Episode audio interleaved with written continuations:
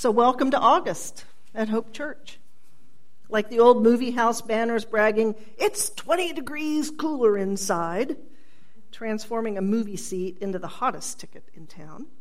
Hope Church is air cooled. Thanks to our new HVAC system, we gather in the heat of the summer. August is a month when schools start up again and families move to follow jobs. And all, August is also when people do a little bit of church shopping. So we devote this month to welcome any who are looking for a new church home. And to those who already call hope home, we devote this time to re examining what makes us vital, essential. We ask, what's the big idea? You can imagine that question in any tone of voice you wish. What's the big idea? Or belittling. What's the big idea? Or maybe enlargement.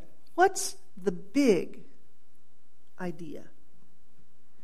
We are a church that never, I don't use that word often, never stops asking questions. We value the freedom to keep asking. In August, we have five Sundays to look at liberty and independence from many perspectives.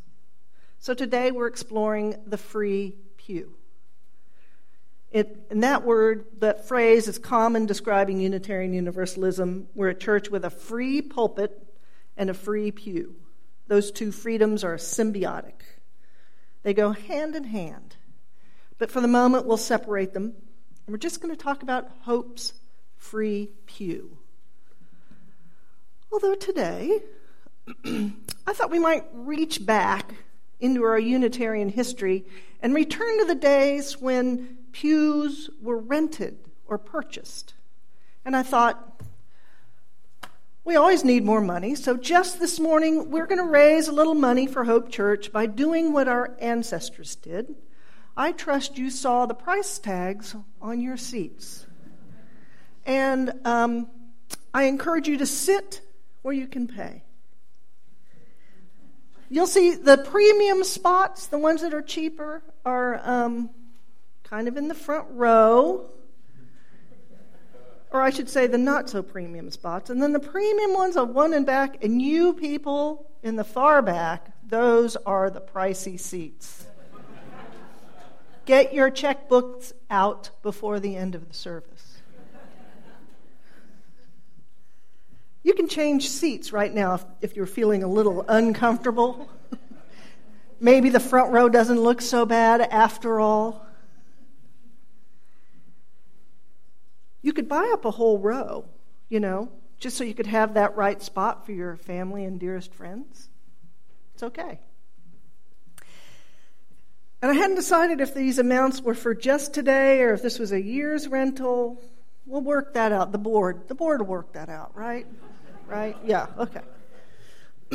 so as you mull over how much you might pay today to have that spot all year or for the month, let me read to you from the 1922 Christian Register. This journal was the liberal Christian mouthpiece of its day, published in Boston. It was considered primarily a Unitarian journal. And to put 1922 in local context, it's one year after Tulsa's race riot, and it's also one year after the founding of Tulsa's first Unitarian congregation. Free seats in a free church, the headline announces.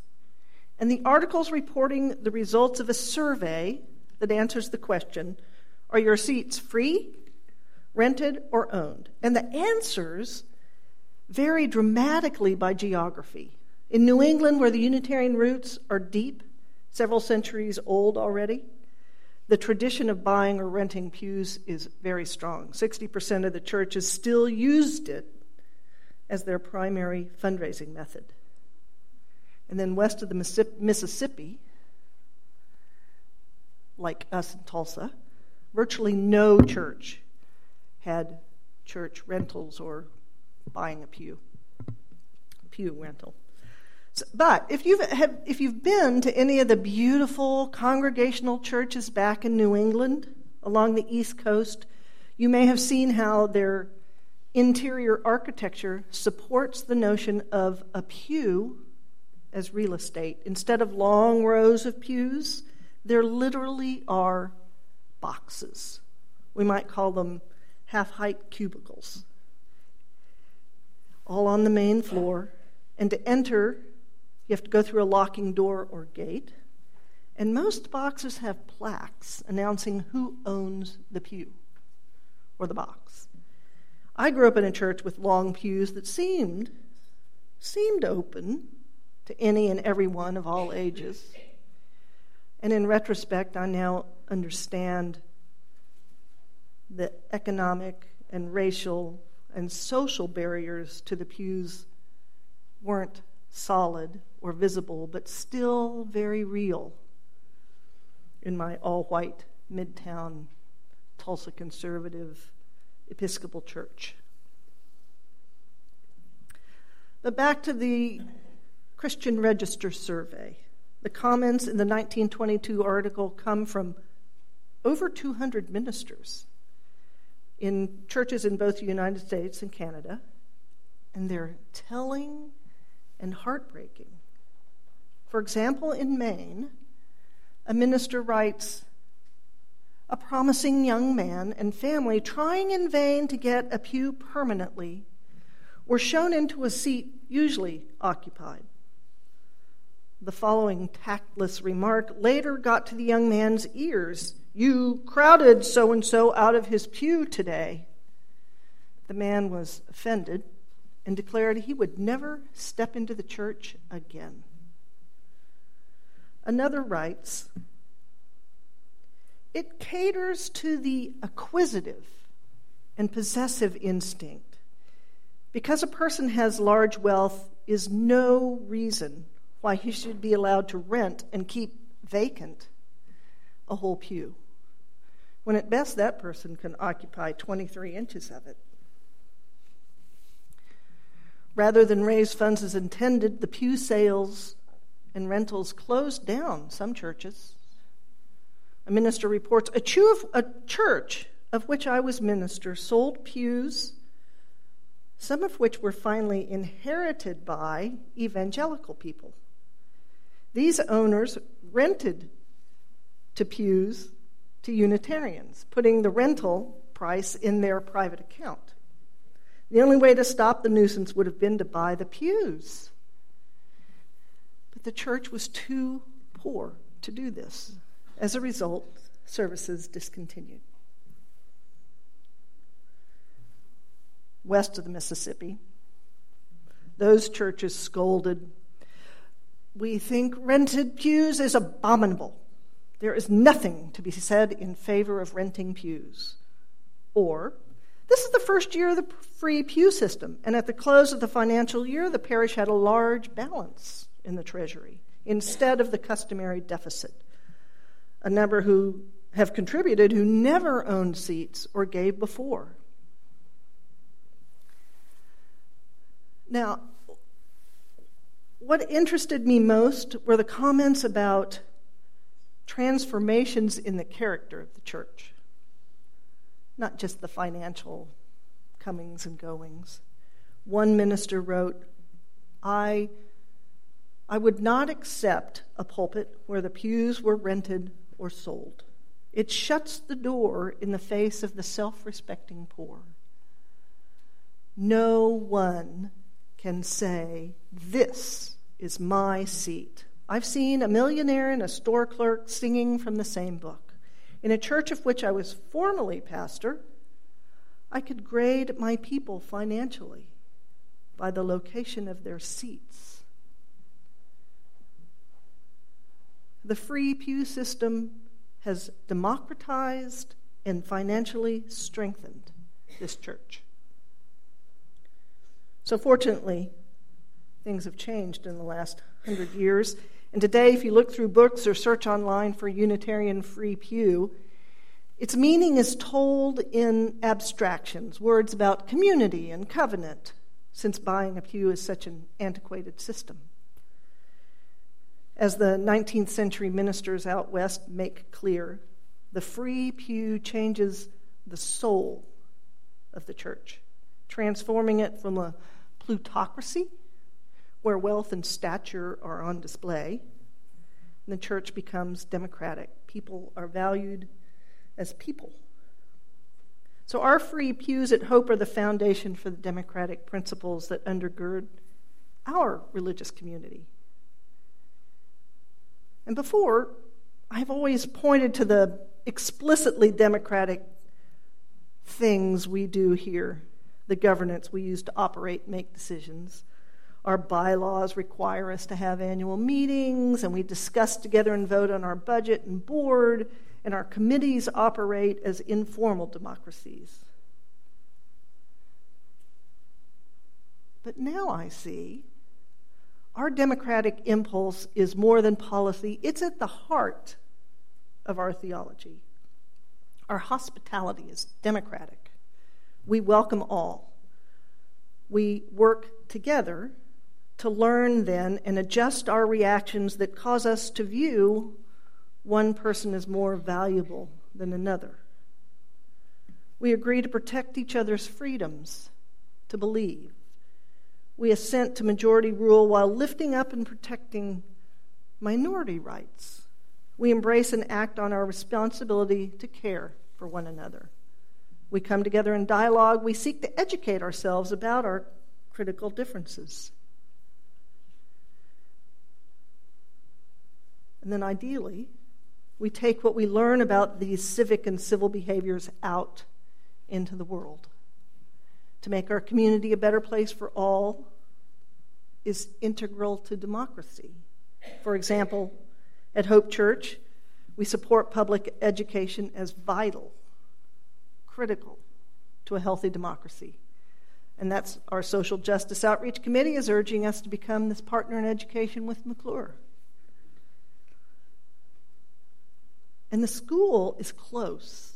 It's just four miles away, just west of here, yet it serves a low income pocket of our city. We have much to learn from them. Maybe we have more to learn from them than, to, than we have to give. So we're developing a relationship with them. And another example is our founding and ongoing work to build a community organizing group.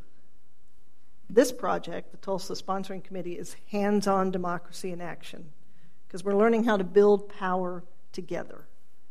We help all we, the people, find our and their rightful voices.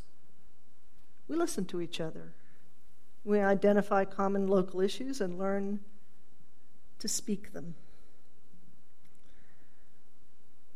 So, really, Hope Church is shaping informed citizens who can interrupt with open hearts the cruel and intolerant directions our American democracy is taking from time to time.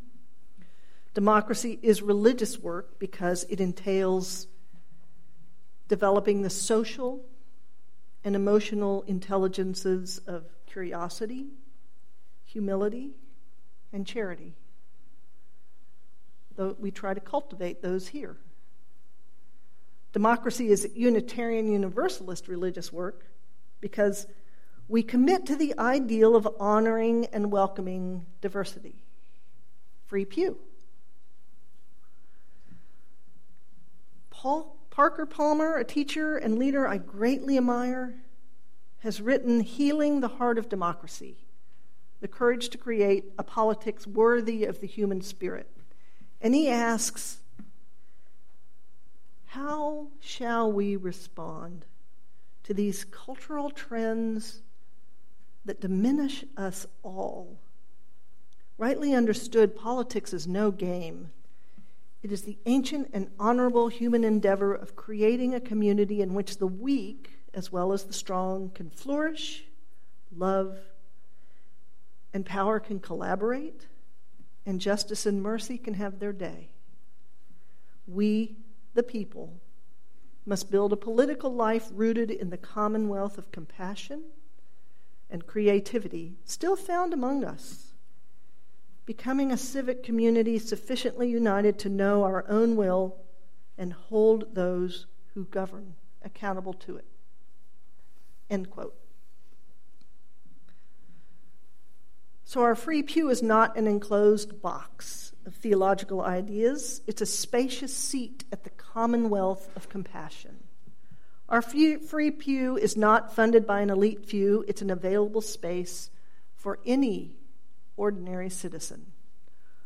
Our free pew is not bounded by singular views, it's an ever expanding continuum of understanding.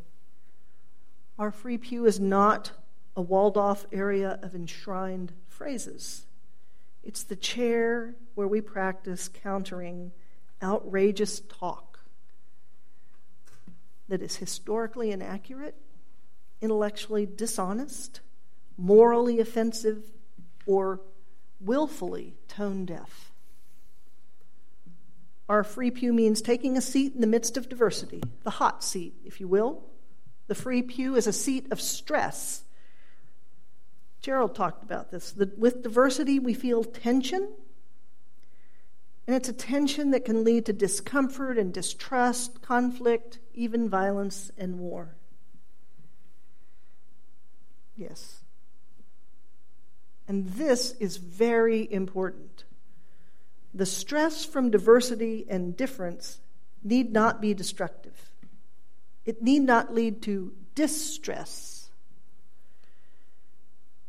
when we hold our differences with respect, patience, and openness, the stress from diversity is beneficial.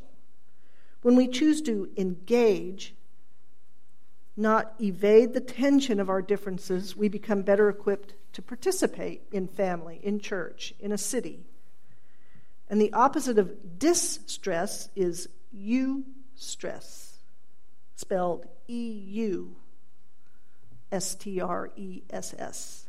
Eustress is beneficial and positive stress that leads to growth. And that's what democracy is designed for creative tension holding, for using the stress from diversity and differences positively. In our national democracy, we have systems to help transform the stress into creative solutions from the separation of powers, system of checks and balances, tug of war between federal and state governments, adversarial system of justice. They don't feel like they work, but they ultimately, over time, can create incredibly creative solutions. And these tools of American democracy are intended to generate, not suppress, the energy created by conflict. Democracy can, convert the tensions into social project, prog- progress, just as a hydroelectric plant converts the energy of dammed up water into usable power. So, in our church's democracy, we also rely on checks and balances. The board, the church annually, ele- annually elects a lay board of trustees. We ro- rotate this leadership and selection, and it's not based on pledge levels or how much you pay to sit in your pew. The selection's based on open hearted spirit and commitment. We have transparent budgets and policies. And then we enter into covenants to foster collaboration and respect. So I'd hope we practice the skills necessary to listen to each other openly and without fear. We learn how much we have in common despite our differences. We deepen our empathy for the alien other. We enter imaginatively into the experiences of people whose lives are radically different. We practice holding what we believe and know with conviction, with conviction, while being willing to listen openly to other viewpoints. So we sit in free pews. So, since we don't want the price tag, you found in your chair today to divide us, the other side of the card has a question to draw out our differences and perspectives for examining together. One way to draw democracy into the pulpit is to ask, What's on your minds? What's on your hearts? What do you consider the most burning moral issue of our time? So I challenge you in the form of a short question to write an answer and leave it on our administrator's desk. I meant to put a box there, I'll find a box. So, our free pew, together with this little experiment in democratizing sermon topics, has the potential to open us up to each other and to sustain our creative tensions, our eustress in the face of our differences. May it be so.